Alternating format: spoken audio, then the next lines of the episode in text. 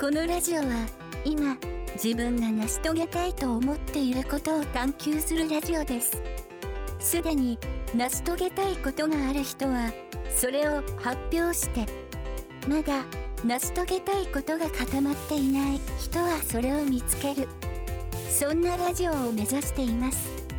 パーソナリティは鍋倉とっかねでお送りします。成し遂げたいことを胸に充実した生活を目指していきたいと思いますはい、ということで、えー、第27回かな？まあ、毎回別に回数を数えて、正式に数えて全然るわけでは覚えてないいなでです すけど。はい。が、まあ、むしろ配信してる私がちゃんとそこ把握しなさいって話ではありますが、いや、同じくです。はい、えーと、はい、成し遂げたいエーム、始まりましたね。イエーイ。はい。えー、今日は、えー収録日が3月3日ですよ。ひな祭りひな祭りの日。ですね。はい。女の子の日ですね。え？え？私ですか？はい。あー、なんか、親から、あれなんて言うんですか？ひな人形の写真送られてきました。へー。今年も飾ったからねっていうなんか証拠写真が送られてきました。はいはいはい。すごいですよね。毎年飾られてるんですね。ぽいっすね。うん、すごい。私ね、なかなか見ることがないんですけども、はいはいはい。実家から離れちゃってるので、いやーありがたい、ありがたいですね。はい。というね。かねさん、なんかしましたか？なんかすると思いますか？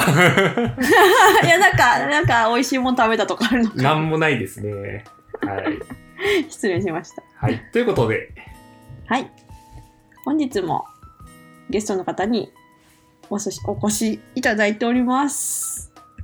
はい。本日のゲスト、ゆうこりんです。はい、ゆうこりんです。こんばんは、こんにちは。えっ、と、近藤ゆうこと申します。よろしくお願いしよろしくお願いします。ます。よろしくお願いします。ゆうこりん、自己紹介を軽くお願いします。はい。えっ、と、先ほども申し上げましたが、本名は近藤優子で、みんなからゆうこりんって呼ばれたり呼ばせたりしています。で、えー私は今、IT エンジニアさん向けのウェブメディアの編集者をもう6年ぐらいやっていて、まあ、ここ丸3年ぐらいはエンジニアさん向けの、えー、とカンファレンスの企画を、えー、とずっとやっています。で、まあ、編集者そのイベントとかも含めて編集者の仕事をしているんですけれども、えっとあと趣味ではあのよくテクノロジーや自分をハブにしたイベントを作って遊ぶことって、まあ、いろんな SNS に書いてたりするんですけど、まあ、自分のあのお友達とか、まあ、よく仕事でお付き合いのある IT 業界の人たちにいろんな人に来てもらうようなイベントをまあ、勉強会みたいなイベントを作ったりとかあとはスナック優子近藤優子誕生祭っていうあの 私をハブにしたイベントを企画するのが好きですあと好きなゲームは星のカービィでうんす、うんおー、ありがとうございます。はい。なんかといろんな情報が、もう なんか自己紹介いらないぐらいの感じですね。いやいやいやいや なんかいろいろな、いろいろ、ほんいやもうなんか私も普段から関わらせていただいて、まあいろんなことやってる方だなと思ってて、すごいなとは思ってます。ありがとうございますはい。ゆうこりんは今日は成し遂げたいことがある人ですか？ある人ですお、それはズバリ何でしょズバリえっ、と特に2020年成し遂げたいことなんですけど、はい。成功のさせ方がわからないものに対して向き合。うおー。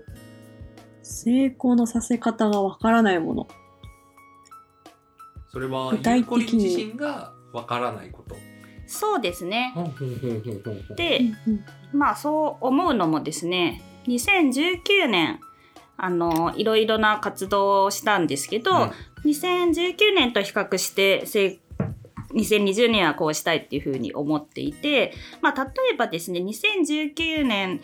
の目標として技術書店に出す。私はあの先ほど編集者の仕事をしてるって言ったんですけどエンジニアと同じことをやってみたいっていうえ楽しそうだから同じことをやってみたいっていうので技術書店に、えっと、出して本を作ったりとか、まあ、いろんな勉強会で登壇したりとかっていうのをやってきました。うん。で、まあ、それは、まあすごいいい経験になったし楽しかったしめちゃくちゃ勉強になったんですけど、まあ、まあ2019年のその目標設定さすをした時点ではまあ割と未知なチャレンジだったんですけど1年間やってきて、まあ、頑張ったらできるなっていうふうに思ったんですよね。まあ、がんうん時間を作るかとかがんどう頑張るかっていうのはあるんですけどじゃあそうじゃないあのどうやったら成功させられるのかわからないことをチ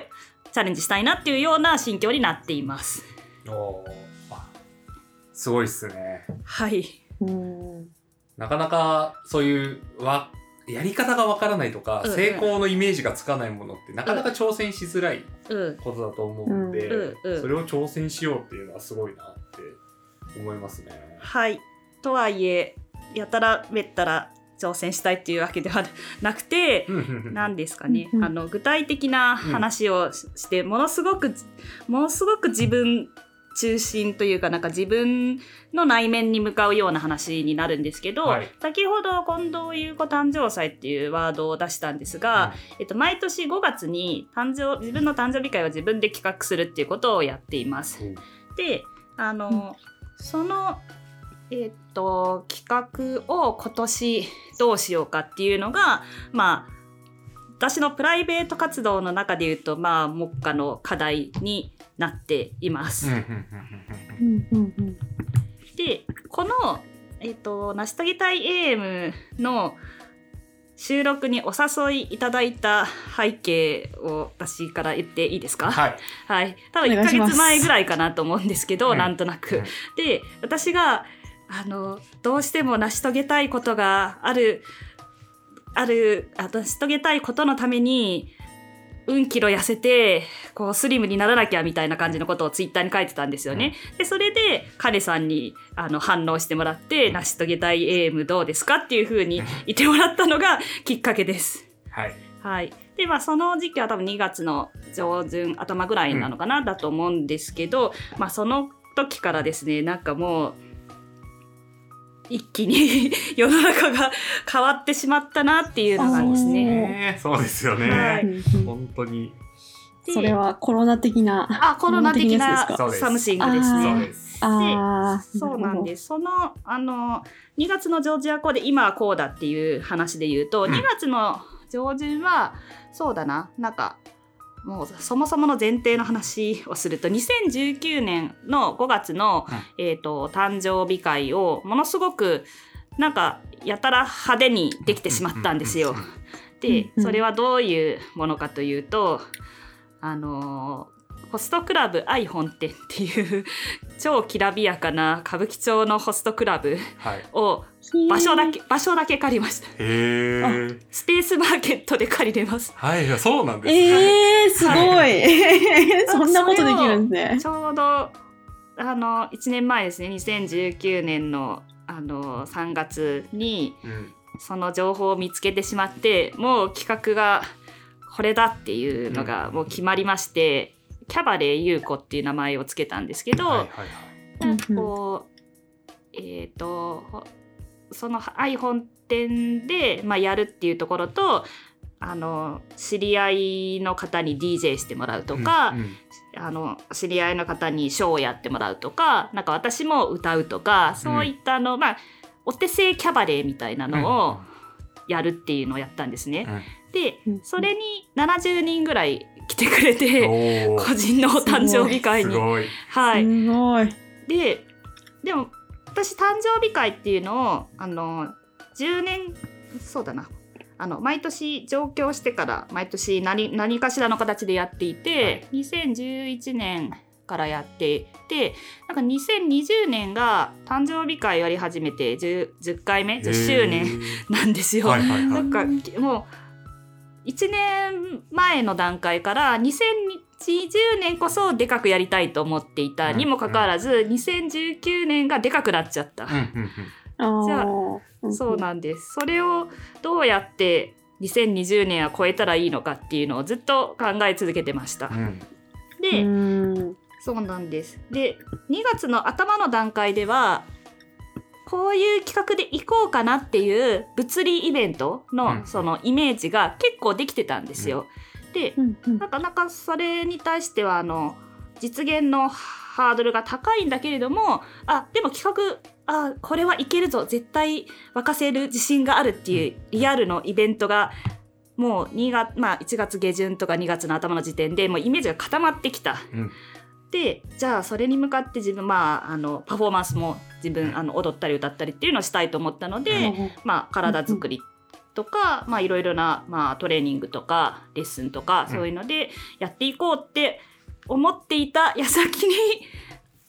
新型コロナウイルス。うん。あー。リアルイベントを果たしてできるのかみたいなことになってしまったっていうのが今ってことなんですよね。そうです。そうです。長かった。ね。いやーなるほど。でも確かにそこはだいぶこの1ヶ月1ヶ月じゃ2週間くらいですよね、うんうん。ここ2週間くらいでガラッと変わっていて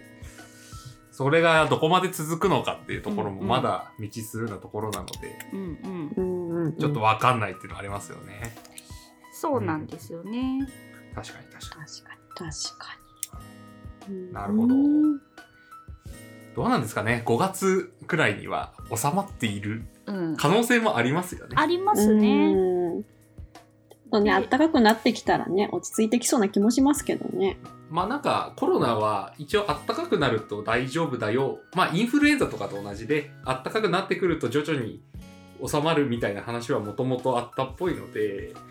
まあ大丈夫だと信じたいとは思うんですが、それでもちょっとまだ不安ですよね。そうですね実際にイベントをあのリアルの場でやるってなった時に、えーとまあ、例えば今みたいな状況あの、ちょっと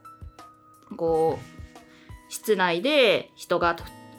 まあ基本的には知り合いの方とかご紹介者のみなので不特定多数の方が出入りするっていう設計にはしないんですけど、うん。とはいえいろいろなあの人が集まってちょっとこう密集した環境にいるっていうところが、まあ今の状況だとやっぱりあまり良くない。うん、でね。私のお知り合いだと IT 業界の人とかも多かったり、まあ、あとはお子さんがいる方も多かったりするので、まあ、そうすると、あのーまあいろいろ不安が大きいというか、まあ、そういうところを避けるいち早く避ける方たちなのかなっていうふうに思うので、うんあそうすると何いろいろな不安を抱えたままイベントをやらなきゃいけないあの参加者の健康もそうですし、あと集客もやっぱり不安でやっぱりこう会場費だったりとか企画に対して、まあ、コストをかけるその分のまあすごく、まあ、できたらトントンぐらいにうん。はやっぱりしたいと思ってやるんですけどやっぱり集客が。あのまあ、たくさんの人に来ていただけないとイベント自体がその、まあ、やるんだけど苦しいみたいな状況になるのがまあいろいろな面で最高な状況でできないなっていうのが、うんあの辛いなっていうふうに思いますね。確かに。そうカンファレンスの色技術カンファレンス中止になってる中でまあその技術カンファレンスよりは全然規模も小さいですしなんかこうなんですねもうこう私の誕生日をネタに面白いことをやりたいっていう私のこうエゴイスティックな 欲求のイベントなんですけど まあでもやっぱりそうですねなんかほ他のイベントとかも苦渋の決断でされてる、あうんの中止だったりとか延期だったりしてるんだろうなと思うとなんか切ない世の中ですね。うん、そうですね。うんまあでもやっぱりこう多分運営側の気持ちとかからすると、やっぱそこで拡大というか、あの、集団感染であるとか、のを起こしてしまうっていうのも、やっぱこう、良くないっていうのはきっとあったので、まあしょうがないっていうのはあるんでしょうね。うん、そこは確かに難しいところではありますが、うん、なるほどなるほど。うんそうですね。まあでも昨今、なんかその、まあそういうカンファレンスとか集まるリアルの場っていうのが、なんかこうなくなりつつあるものの、まあちょっとずつオンラインとかに流れてくるっていうのも、まあうん現実としてはあったりはしているので、まあその、そこら辺がまた今後どうなっていくかわかんないですけども、まあ今若干そのオンラインイベントの広がりは、まあなんか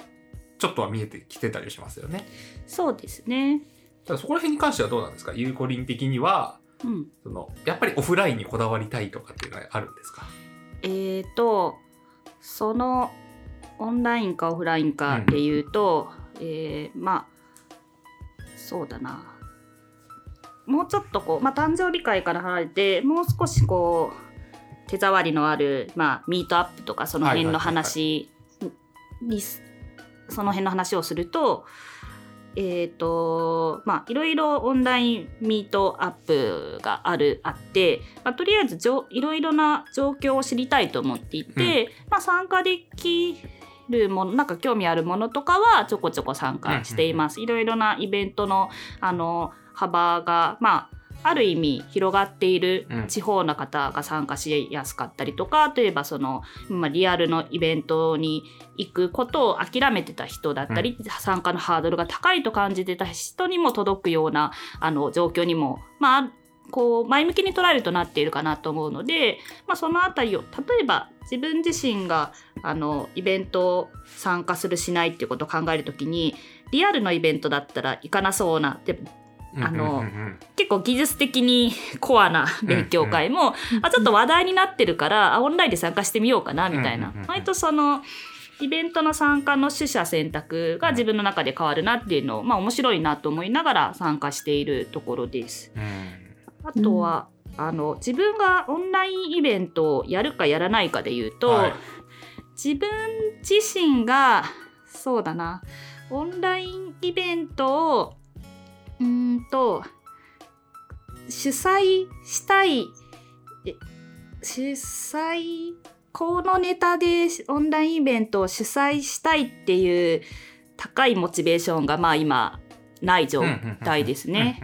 でそれはあのーうーんと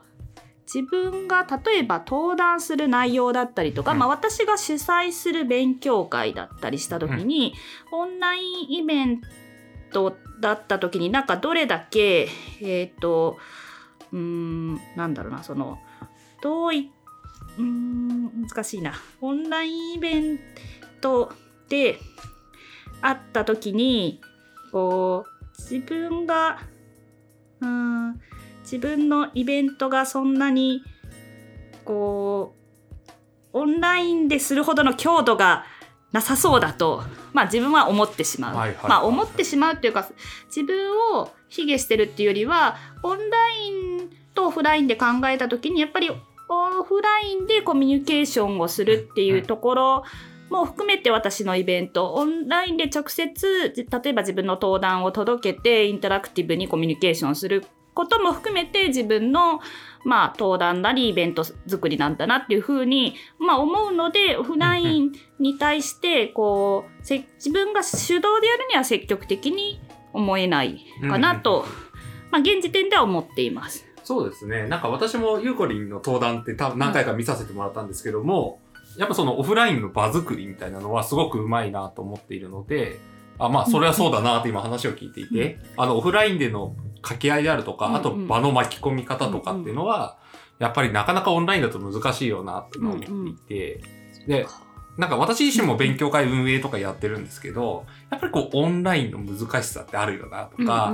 その、うん。距離感っていうんですか、なんか、目の前にいない感っていうのは、やっぱりその主催する側として、なんかやりづらさうんっていうのはやっぱ感じてしまうので、うん。うん、なんか、やっぱりそうっすよね。いや、まあ、なんかその、ただ別に今の昨今のオンラインブードを否定するわけではないんですけども、やっぱこう、オフラインの良さっていうのがうんうん、やっぱあるかなと思ってて、うん。そうなんですよね。だからちょっとこのコロナ騒動は、ちょっと残念なところは、うん。私も感じているところですね。まあ、とはいえ、こうやりたいとあの思っている人たちの手助けが自分ができるならしたいなっていうふうに思っていて、ちょっとまあ今日が収録日が3月3日なので、はい。えっ、と3月6日にお。あのまあ会社のえっ、と岩切さんっていう方うんうん。がそのコロナの騒動の前から YouTube で、えーとまあ、イベントをやりたいっていうふうに言ってたんですよ。うん。で、まあ、そのちょっと騒動があった中でオンラインイベント盛り上がってる中やりたいなっていうふうにツイッターで書いてて、うん。それはやるべきだから一緒にやりましょうって、まあそうですね。こう第一のフォロワーみたいな感じで入っていて、まあ、今他のメンバーとかも含めてちょうど準備をしているところなんですけど、うん。なんかそこそういった感じであのもうすでにオンラインイベントなんかガッとノウハウが集まって、うん。もう手慣れた人はどんどんやっているっていう感じがするんですよね。うんあとはまあスモールステップでもう Zoomオンリーでやるとか、うんあのそんな凝ったことしないでやるとかっていう風な方もいらっしゃいます。まあ、盛り上がってるとこは盛り上がってることよくて、まあ、私がなんかあここは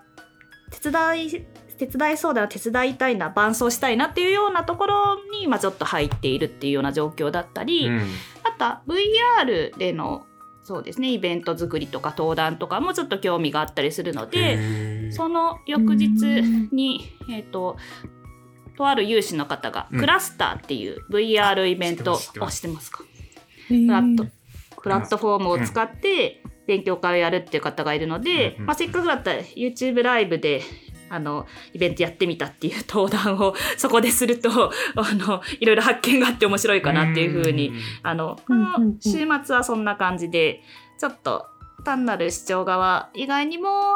やや発信側で参加してみようかなっていうような状況ですね。なるほど。へえなるほどなるほど。そのフォロワーとしてオンラインと関わるっていうのは、まあ、結構やっているうん、状態で、うん。まあただ主催的なところではまだそそこにはうん、行ったっていないところが自分の中であるっていうそうですね。そうですね。まあとはいえそうだな。誕生日会をどうするかっていう話なんですけど、まあ今そうだな思っているのは、まあ、5月に何もあの不安がない状態で、うん。リアルでできるのがまあ一うん番良いと思います。とはいえ、うんうん。それがやっぱり何か不安が残る状態でやるとかだったらもうその5月にあのこだわらなくても、うん。2020年にのうちにどっかイベントやるっていう風にして、うんうん。例えば5月のあの段階ではオンラインも含めたあオンラインイベントだな。オンラインを中心にしたイベントをやるのもまあそうですね。最近の問題提起としては面白いのかなっていうふうに思っている。で特にやりたいので言うとオンラインだからこそできる面白さってないのかなと思っていて。なるほであのおそうだなそのさっきえっとちょっと YouTube でイベントやりたいって言った岩切さんっていう方が、はと、まあ、私と話していど。て、うんえっとこのオンラインイベントなどオンラインのこう状況に対して岩切さんがこう集まらないっていう新しい課題ができたみたいだよねっていうふうに言ってたのがすごい印象的だったんですよ。うんはい。うんで、えっと私あの、まあ、この今の仕事するようになったのが2014年からなんですけど、えっと2000ちょっとここ10年十数年ぐらいの IT 業界を遡って、うん。結構こういくつかの機器がまあ昔伝えギータのとかで見るといくつかの機器があったんじゃないかなと思うんですけど、はいはいまあ、2008年ぐらいですかねリーマンショックと。東日本大震災2011年と、あとそのあのそれぐらいのインパクトが今、うん。IT 業界にあるんじゃないかなと思った時に2011年の東日本大震災でさえ集まら集まることをなんか規制されてはなかったというか。うんうん、そうですまあ、ね。こう絆っていう言葉があのありましたけどまあこういろいろ集まったりとか知恵を集めてこう励まし合ったりとかっていうようなのがもうその時はできたんだけど、あの今はリアルの場で集まるっていうことがなんかたくさんの人が集まるってことがだからできなくなったっていう、まあ、あのすごく苦しい状況でもあるし、うんまあ、新たな問いが立てられたみたいなうん状況かなとも思います。そうですね。そうなんですよね。その問い、まあ、課題に対してん痛快なソリューションができないかなうんいいっすね。考え方は素敵だな。ただ、それこそまさに成し遂げたいことの最初に言っていた、うん成功するかわからないことの一つでもありますよね。確かに確かに。違う形になって、その課題が出てきたって感じですね。そうなんですよね。あその2月の段階2月の頭の段階では成功のさせ方がわからないものに対して向き合うって言ってたけどあもうなんか成功のさせ方が分かってきたわーって思ってたのが この 1, ヶ月でガラッとまたさらに新たな課題を与えるのねっていうようなうん感じいや、です。ちょっと簡単すぎたっつって、か神様が。そそんな気分ですね。ねお前はまだまだできるみたいな。本当そんな感じですね。確かに。いやー、そうっすね。オンラインでしかできないこと。でもあると思いますし、なんかそれがうんあって、かつオフラインも解禁されたっていう状態になったらより広がりがあるような気がしていて、うんうんなんか、うん要は、なんですかね。どっちも選べるようになるというか、うんうんうん選択肢が増えることになるじゃないですか。うんうんうんうんなので、そこはいろいろ考えていきたいですよね。そうですね。わかるなあのなんとなくのイベントの、うん、テーマとして、はいでえっ、と集まら集まらないん集まれない課題からいつか集まる希望へみたいあーなかっこいい。かっこいい。えー、あ、いい、いい言感葉じ。の そういういつか集まって楽しくやろうねっていうことがなんか希望を持てるようなまあメッセージ、まあ、コンセプトみたいなのできたらな。このオンラインで新たな楽しみ方もいいし、まあ、でもやっぱり集まりたいねっていうふうに、うんうんあのまあいつかあるはずのリアルイベントに対して、まあ、希望が持てるような感じにしたいな。いいっすね、いいっすね。なんか、そんな感じの話を私はワンピースで読んだ。ワンピースで？どういった？ワンピースっはいて、あの、あるタイミングで麦わら海賊団が一旦解散する、解散するというか離れ離れになるんですよ。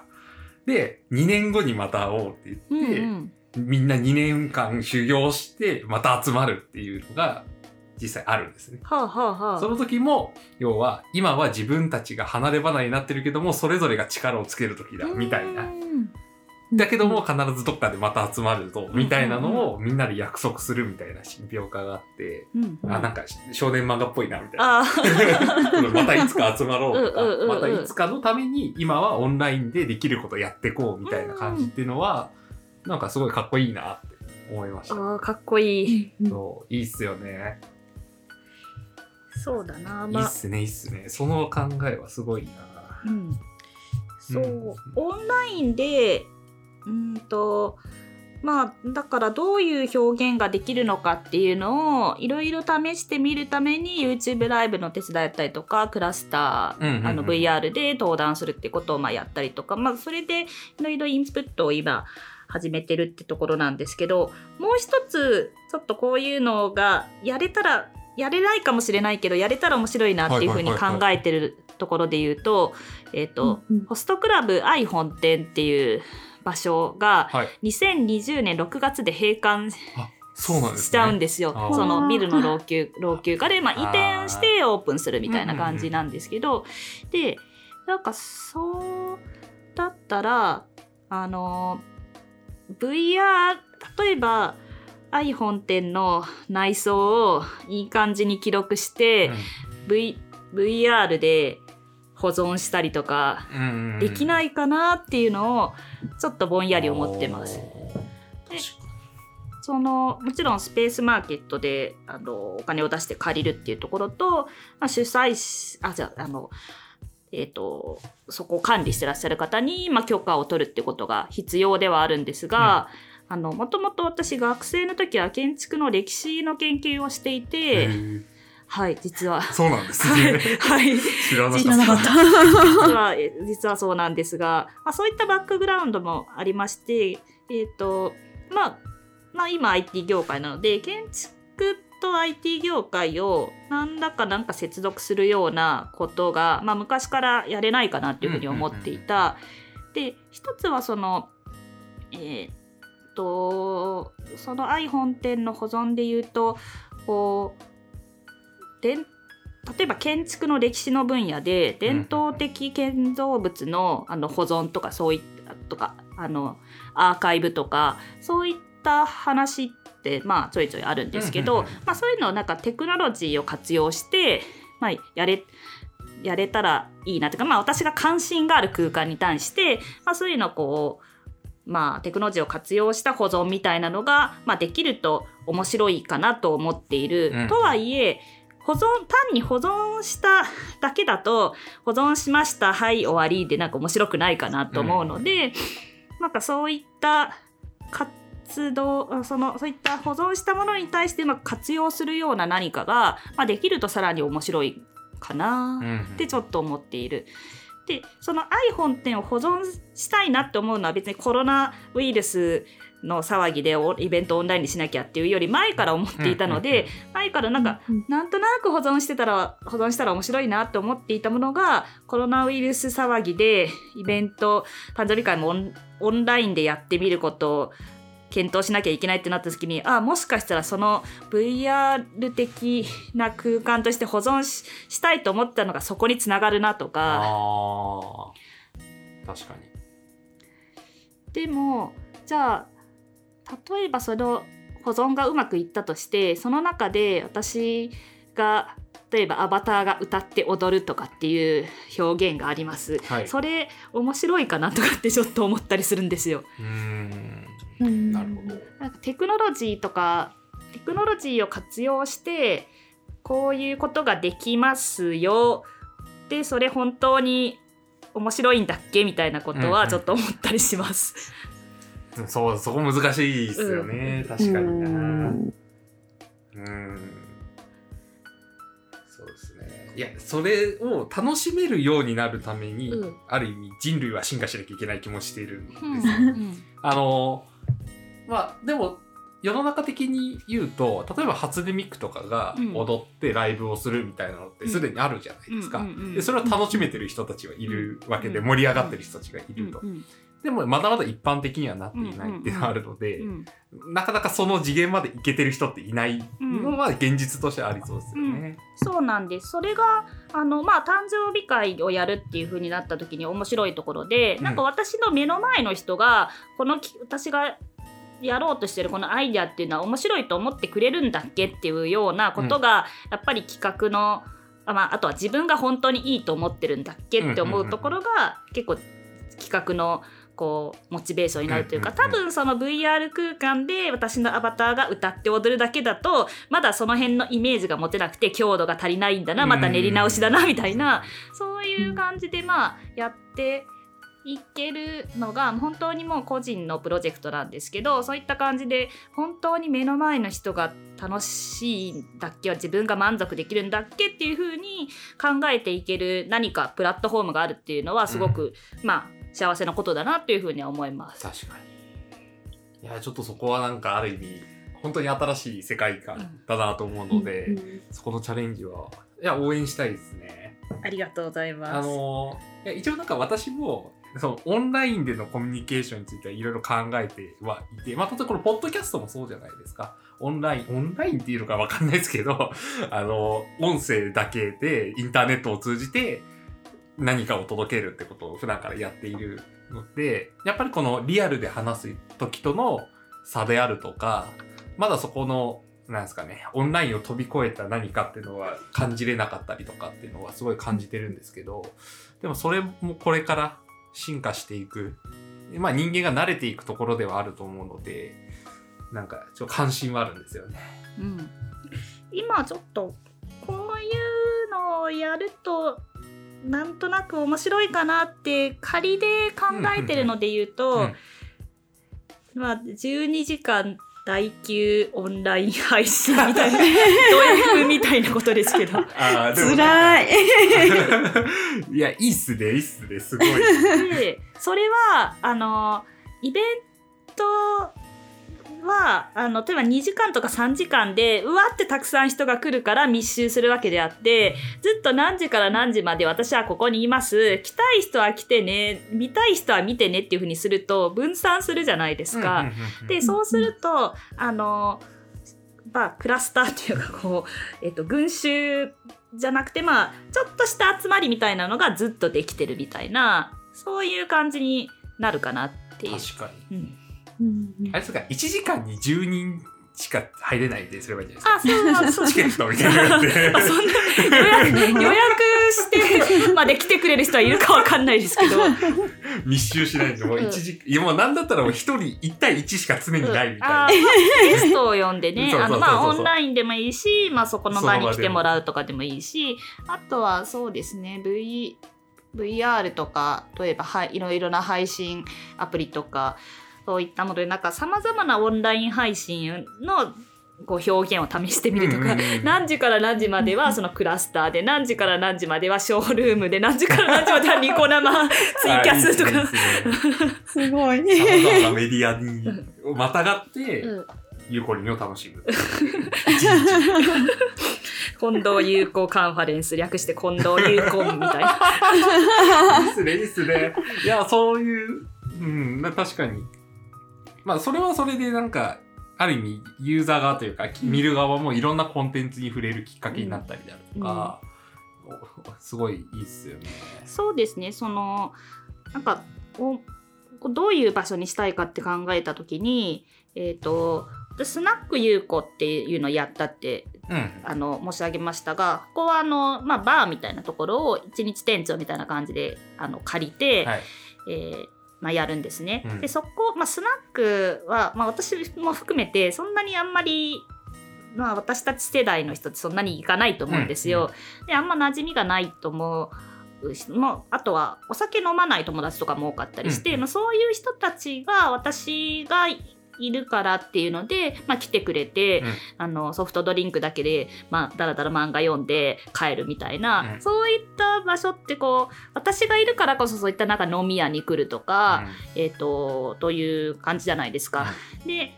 あの例えばそういった私のあの主催するオンラインイベントもなんか私がいるから安全で楽しいみたいな、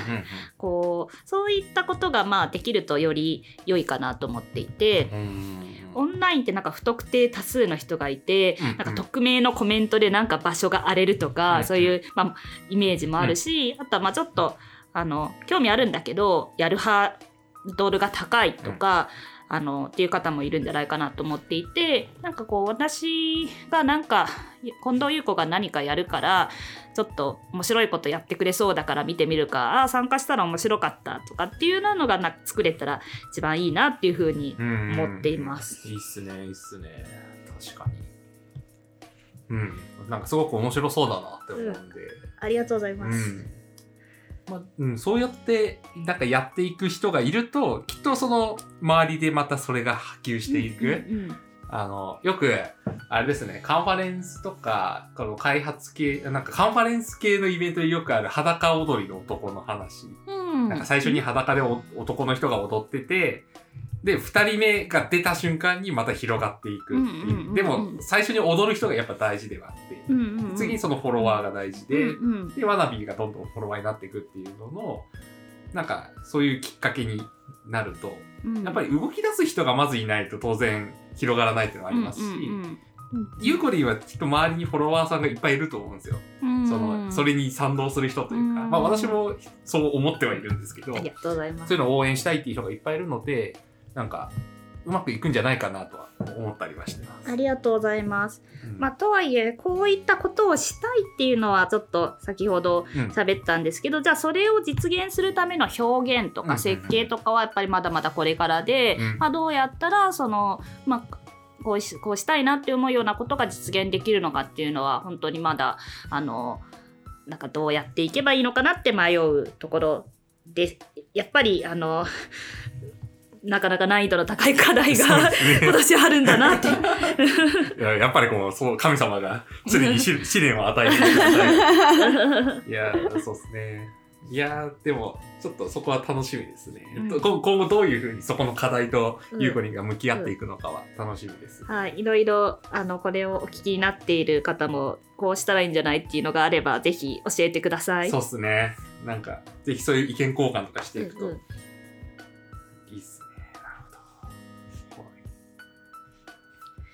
次の話題に行きますか。はい。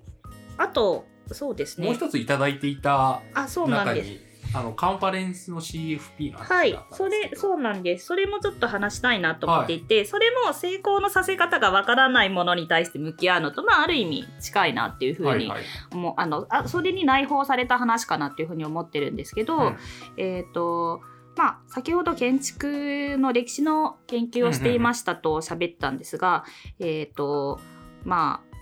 そうですね最近あの私アジャイル系のエンジニアさんのお知り合いが結構多いにもかかわらず、アジャイまああとイベンいろんな勉強会で登壇しているにもかかわらずあのアジャイル系のイベントで登壇したことがないなってふと思ったんですよ。っていうことをこうぼちょっと「あそういえばないですね」って言ったら「ゆうこりんの建築の話が聞きたい」って言ってくれたエンジニアさんがいたんですよ。うんうんあそうな私の話需要があるんだって思うとなんかそっからすごく妄想が膨らんで、こうソフトウェアと建築をうまく接続する試みができないか、うん。うん。でアジャイル系のイベントでまああの CFP 出して登壇するっていうのもやってみたいのとあともう一つちょっとこれはすごくストレッチ自分の中でストレッチなあのチャレンジングな目標なんですけど、まあ、ビルダーズコンにちょっと CFP 出してみたいなっていうふうに今考えています。はいはいはいはい。なるほど。なんか結構、まあ私もアジャイル系のイベント、まあスクラムの話であるとか、うんそこら辺の話のカンファレンスとかイベント行くんですけど、なんか最近ちょくちょくその設計の話の時に建築の話って聞くなと思ってて、うんうん。アレグザンダーさんうんうん。がよく出てくるんですよ。うんうん。私まだミミリ集といううん。か知らない世界なので、うんうんうん。なんだろうとか思いながらなんですけども、やっぱなんかせ建築の設計とソフトウェアの設計うん。にはなんか通ずるものがあるんですよね。うん、そうだと思いますね。ちょっと私もあの建築もそうだしソフトウェアもそうまあ中途半端などちらも中途半端な理解なのでその辺をこのあの2つを俯瞰するっていうテーマで、えー、と勉強したいなっていうところもあって、そのアウトプットとして、まあ、カンファレンスなり同人誌なり何かしらの登壇なりみたいなのでやりたいと思ってるんですけど、まあ、私の印象だとですね、まあ、もちろんアレグザンダーさんっていうのは、はい。えーとまあ、例えば都市計画とかあの、まあ、そういう設計の中で、まあ、出てくるあの授業で大学の授業とかで出てくる人でもあるしですあの、まあ、本も 有名な本だしなんか理論としてもあの有名な理論ではあるんですけど、はい。まあ、もっとやっぱり有名な人はいるですあのコルビコルビジエとかあのなんかいろいろ有名な理論とか有名な本があって、まあ、必ずしもそのアレグザンダーがめちゃくちゃゆああの一番有名とかっていう世界ではない。でねまあ、ソフトウェアの人はあの基本的にはなんか、まあ、ソフトウェアから見た時にすごいアレグザンダーだけ関心があるなと思っうんうんいう状況がある中で、まあなんかそうあのもちろんそういうこうえっ、とこうアレグザンダーの理論がすごく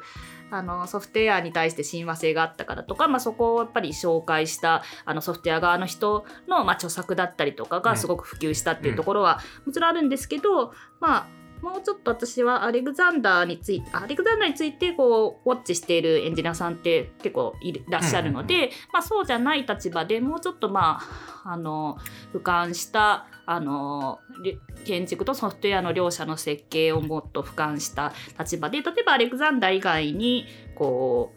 う、えっとまあ、比較して議論の種にしたら面白そうなんじゃないかっていうような理論の紹介ですとか、ね。あとはですね、まあ、あの同じアーキテクトがこう建築だったらこういう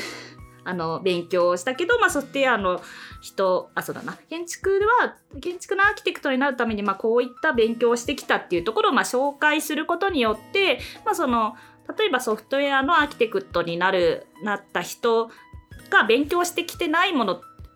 あ勉強してきてないものって何か？建築の人は勉強してて、うんうん。ソフトウェアのアーキテクトは勉強してないものっていうのは何かとか、まあ、そういった比較を提示するだけでも、まあ、議論の種になんかネタになってくれるんじゃないかなっていうふうに思っていて、まあ、一応私は両方の立場が、まあ、なんとなく分かる人なので、うん。とそういったことをあのうんと発信したいなっていうふうに思っています。うん。なんか私最近こうあ私はずっと大学からずっとソフトウェア側というか大学も情報系でコンピューターサイエンスを学んででそのままエンジニアになってっていうこのこっちの世界に入ってきてるのでどっちかというとそういう知識しかないんですけども最近やっぱこうソフトウェア作りとかにその他の学問っていうのがなんか関わってくるんじゃないかなって思い始めてきていて、まあ、例えばなんですけども例えば心理学とか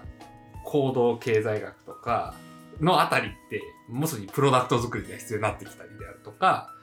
あそれこそチームとか人のことを考えた組織エンジニアリング的なことをするときには哲学であるとかなんか そういうまた別の知識が必要になったりとかって最近もうコンピューターサイエンスだけで閉じないっていうのが主流になってきてるのかなってなんとか思ってるんですよね。要はそれほどやっぱ世の中って複雑で、ソフトウェアエンジニアのそのコンピューターサイエンスだけで語れるほど単純じゃない。だからこそ我々エンジニア界隈の人たちはその外の学問を学びに行く必要ってあるのかなってすごい思っていて。うんうんだから建築からでもいいですし、まあ何でもいいんですけども、なんかそういうのが流れ込んでくる状態、うんうんまあすごいいいなって思う、私は思ってるんですよ。鍋倉さんどうですか？そうですね。うん。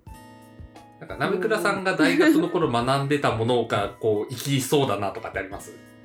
いや、ないんじゃ。私が学んでたの家畜なんですよね。うん、なので、例えばあの、なんだろう、農業とか、その家畜の分野で、その IT が生きてくるっていうのは結構いる時も聞いたのであるんだろうなと思うんですけど、IT の現場で、そっちのなんだろう、システムが生きてくることって、私はちょっと今イメージは湧かないですね。まあそんなもんなんですかね。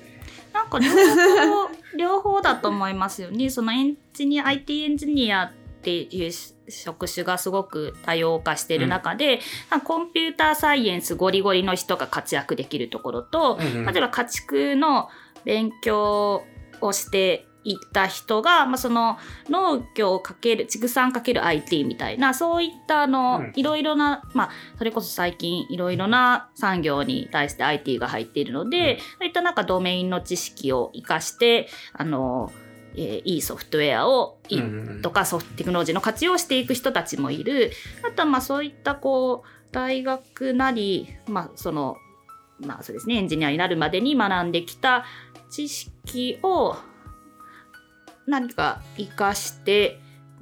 こうソフトソフトウェア作りに生かすっていうようなところもある。で私はまたそうですねエンジニアではないところで言うと、まあ、大学生の頃からまあ一貫しているので言うとあの建築の歴史の研究をするっていうのも建築を建てる人ではないんだけれども、まあ、その外側からリサーチするっていうかあの立場なんですね。で結構こう大学院生の頃だとフィールドワークって言って例えばそちょうど震災が起こった年にあの大学院生修士課程に入ったので、被災地に行ってまあこれが何になるのかはまだわからないんだけれどもとにかく街を記録しようとか、あの定点観測していこうみたいな感じでフィールドワークしたりとかしたんですけど、まあ、でもやっぱり単にこう記録するだけじゃなくて何かわからないけど何か価値提供ができるに違いないしたいと思って、うん。そういう研究をのあのやったりとかしていたのでまあ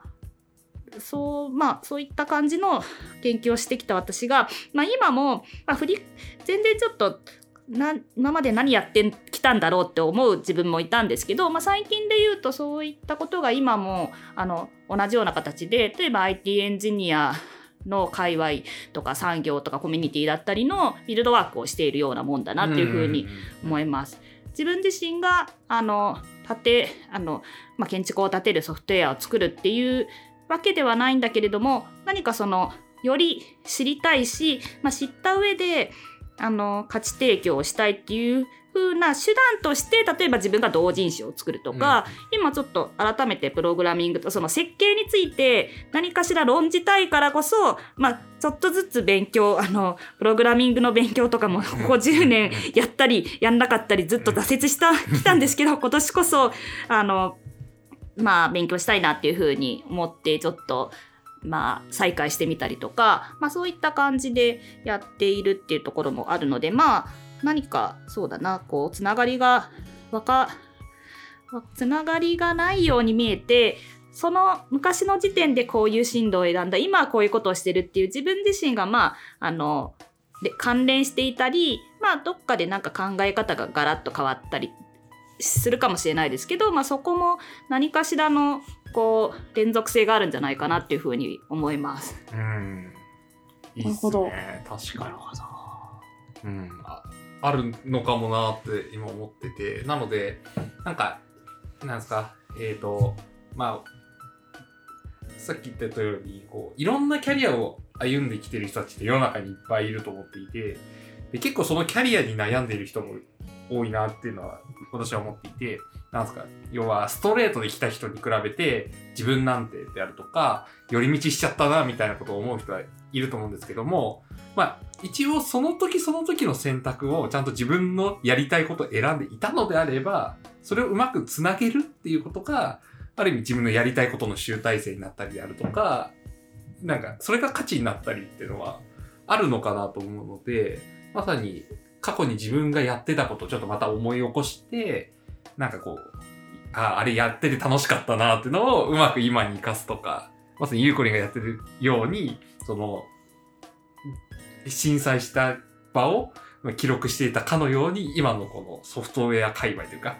IT エンジニア界隈を俯瞰してこう記録していくような、そんな感じのことって、まあ、それぞれの人の中にあるのかなと思っていて、なんかそういうことをやっていくっていうのは、なんかいい価値を生みそうだなって、今話を聞いてて思いましたね。そうですねなるほど。その時になんかこれはやりたいしやらねばならないっていうまあ面白そうだって思う気持ちと、んなんか使命感みたいなものをなんか同時に抱くと結構強いなと思っていて、あの例えばですけどさっきまあクラスターで勉強会やるっていうあの、うん。話を言ったんですけど、まあそれであせっかくだったらなんかあアバター作りたいなって思って、あのここに来るまでの間の電車の移動時間にあの、まあ、それでアバターができるわけじゃないんですけどアバターのラフをもうなんかちょちょちょって書いたりとかして、はいはいはい。あなんかこんな風にこのこう、まあ、そもそもその昔だったらアバターを作ろうとかってなんか考えもしなかったんですけど、うんうんあなんかこういうあクラスターで勉 VR で勉強会をやる。あなんかせっかくだったら自分らしいアバター欲しいなって思うとなんか一気にこう学習とか制作のこうかがかなり加速するというか。なんかそうやって人はできることを増やしていくんだなとかってちょっと思ったりして。うんうんうんで私はすごい重要だなと思うのはこれはあの自分がやる価値があるものだっていうのをいかに気づくかみたいなうん勘が働くというか そういう状況を自分に作り出す自分がそういう勘が働きやすくすることがもう今すごい大事だなっていうふうに思っていて。うん私のまあ関心の一つはそういった勘が働く状態っていうのをいかに作り出すかっていうところですね。どうするんですかね。確かに。いや、でも、ゆうこりんの言うこと、すごい私も同じだなって思うことはあって、やっぱこう、なんか、あ今やらなきゃであるとか、こう、主体的になんかやっていくことほどうまくいくし、学ぶ速度速くなるなと思っていて、やっぱこう、やらされたこととか、学べと言われたことは学べないみたいなのが、やっぱあるなっていうのはあるので、なんかそこを見つける。あ、これ私が今やると、バリュー発揮できるし、なんかやる、やらなきゃって思えることをいかに見つけるか。うん。いや、難しいですね。でもそこ大事そうっすね。うん。あでもどうなんですかね。なんか私はゆうこりんは行動力がある人だと私は思っていて。行動力のある人のうんなんか生き方というかやり方感は若干ある。ああまあ健康で元気で体力があるからこそできるところはあるかな。確かにそれ大事ですよね。確かに確かそう、あそう、それ、カネさんが、あの、行動力がある、あ、ここ行動力があると言っていただけたらとても嬉しいことなんですけど、うんうんうんまあ、最近は、あの、えっ、と、エモい登壇とテクニカルな登壇の違いみたいなことを考えたりしてに。いて、あの、こう、よく、あの、なんとなく IT エンジニア向けのイベントで、あの、これはエモい登壇だっていうよくよく言うじゃないですか。で、エモい登壇っていうのは何だろうってちょっと考えてたんですけど、ほこう、エモい登壇の、さらにエモい登壇のなんか、なんとなくの対義語として、はいこう、テッキーな登壇ってはいはいはいはい。が言ったりするような私の観測範囲ではなんかそんな風に見えたんですね。でまあそれでこう思った時にあの自分はじゃああのどんな登壇をしてきたんだろうと思うとまあ大体エモい登壇だったなとか、まあとある勉強会に参加した時に自分が聞いた話とかあこれはエモとテクニカルで言うとあぜこれはテクニカルなイベントだったなっていうようななんかそういったこう対こう感覚みたいなのをこうすり合わせこう総動員して考えるとこうエモい登壇っていうのはなんか行動を評価する登壇。こうここういうことをなんかやってきてこんなチャレンジをしてこういう結果になりましたっていう登壇だとすると、まあ、テクニカルな登壇はそのプロセスっていうのを、まあ、一旦、まあ、そんなに明かさないでもう結果で勝負するみたいな、そんな感じが、あすごく雑な、あのー考えあの違いですけどそんな風に思ったんですね。はい。でまあ自分のあのエモい登壇は全然いいんですけどその芸風を広げたいなっていうところで、あの今年はそのテクニカルなところでもうそのプロセスみたいなところとかは別に明かさないでもうこう結果で勝負するみたいなうんところもやっていきたいなっていうのを思って、まあそれでちょっとチャレンジングな CFP に、まあ、まずは出すところからうんやりたいなっていう。なるほど。いや、わかります。その、いいっすね。そうなんですよ。確かに。その、なんですか。まあ、ある意味テクニカルなものって、まあ、一般化もされてたりするというか、まあ、他の人が流用できたりとかもできるものが、やっぱりテクニカルなものかなと思っていて、要はその人しか経験できないこととか、その現場でしかわからないことっていうのはエモくなっちゃうっていうのはわかる。ただ、エモいことはエモいことで重要だったり、勇気をもらえるであるとか、要はその、第一歩を踏み出すためのきっかけにはなるので、それは必要だってうんいううん。側面もありつつ、やっぱそうっすよね、テクニカルなっていう意味での、なんか、結果、うんこういうことをやってこれがうまくいき、その方法論みたいなのをバシッと示せるみたいなのは、なんか憧れる気持ちは私もよくわかります。そうなんです。まあ基本的にはやったことないことがしたいっていう。はいはいはいはいはい。まあそれはこうある意味こう行動力うんのその何ですかねモチベーションの源泉みたいなところなんですけど、そうですね。まあやったことないことがやりたいのと、まあやってきてこう新しい世界見たいみたい、みうんうん新しい世界を見てみたいみたいなところがまああるのかなというふうに思います。そうですね。なんか今日の話も全体的にそういう話だったなと思っていて。うん。でもなんかやっぱ、ゆうこりんらしいなと私は思いますね。その感じ。新しいものを見ようとしてる感じが、あの、すごいなって思いますね。なんかいろんなことにチャレンジされてるなって思っていて。ありがとうございます。やっぱその原動力がそのさっき言った新しいことであるとか、今まで成功したことがないことを試してみようっていう気持ちっていうのがあるんだなって思うと、あ、なんかそれを聞けて、なんとなく、あ、そういう感じなんだっていうのが分かりましたね。はい。え、何か感想ございますか？あ、感想？いや、カネさんも言ってましたけど、やっぱ行動力が、な、並外れて？桁外れて？なんて言うんですかね。もうすごいなと思って。いや、でもただやるだけで終わってなくて、そこを工夫しながら、こう、さらに上へと進んでいく感じが本当すごいなと私は思いました。そうっすよね。ありがとうございます。はい。ということで、えー、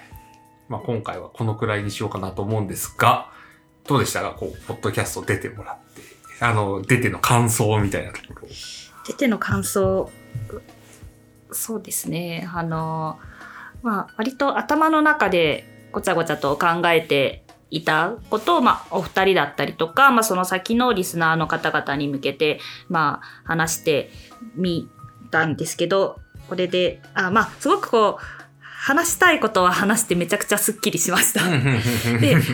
どれだけこううまく伝えれたかなっていうところはちょっと不安ではあるんですけどすごくこうまあ面白く聞いてくださったのだとしたらとても嬉しいなっていうふうに思います。そうですね。なんか、まあ、私の、私のポッドキャストがそうなのかわかんないんですけども、なんかそれがいいなと思っていて、要はなんですかね、飾っていない言葉というか、なんかこう、要は編集されていない言葉が、こう伝わることが、リスナーとか、今までと違う面であるというか、それこそなかなかリアルで話したりとかしない人からすると、新しい側面として見えるのかなと思っているので、今日のようにこう、こう、なんですかね、自然な感じで話してもらえたっていうのは、すごい良かったんじゃないかなって思ってナブクロさんがすごくうなずいてくれてます。あ、そっちからも見えるんですね、これは。あ、そうですね。あの、ちなみにリスナーさんにネタばらしというかよくわかんないですけど、今リモートで収録をしているので、はい。あの、ナブクロさんだけリモートでいる。そうなんです。あの、今、リモートというのはどういうものか私はひしひしと感じております。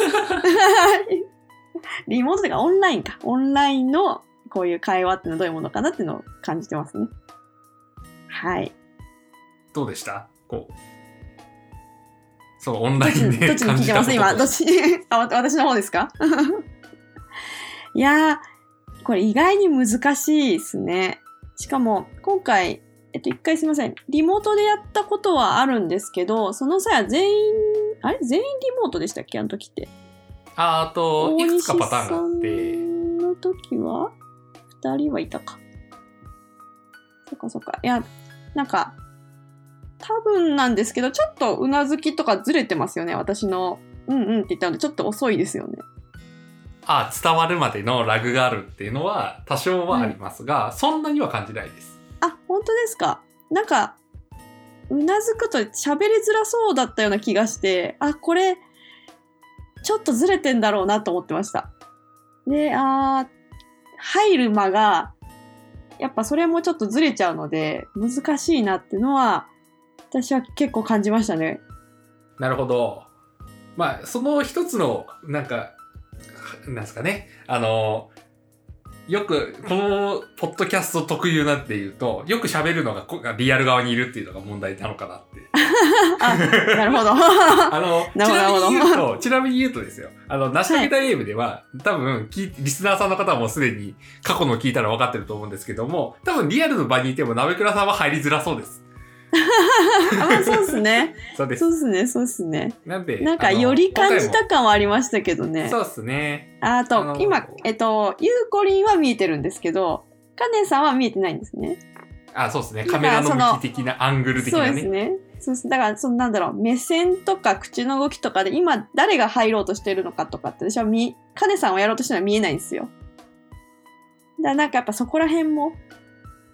ちょっとやりづらさはあるのかなって思いました。うん。やっぱオンラインの難しさうんっていうのは、ままああるんでしょうね。こんな感じなんですね。うんということを味わえいやー、味わいました。まあちょっとここ、リスナーさんの感想とか聞いてみたいですよね。いつもと変わらなかったよ、みたいなのが。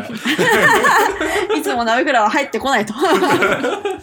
だって、誰はそれぞれ面白いので、ぜひこう。まあでも、実際、ポッドキャストの収録とかも、なかなかこうやって対面で、今、こう、みんな、皆さん在宅になって、なかなか対面でできないとかってなってるとあるので、まあそこら辺の知見は私は貯めていきたいなと思っていて、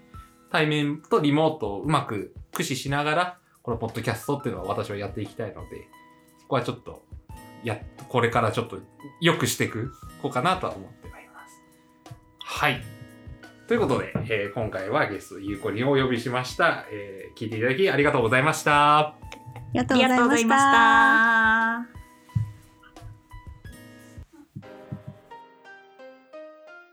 成し遂げたい AM ではゲストをお待ちしております。成し遂げたいことを宣言したい。成し遂げたいことを探したい。我々と一緒に成し遂げたいこと探しをしませんか？ゲストに出てみたいという人はかねか鍋倉まで連絡をください。皆さんのご意見ご感想をお待ちしております。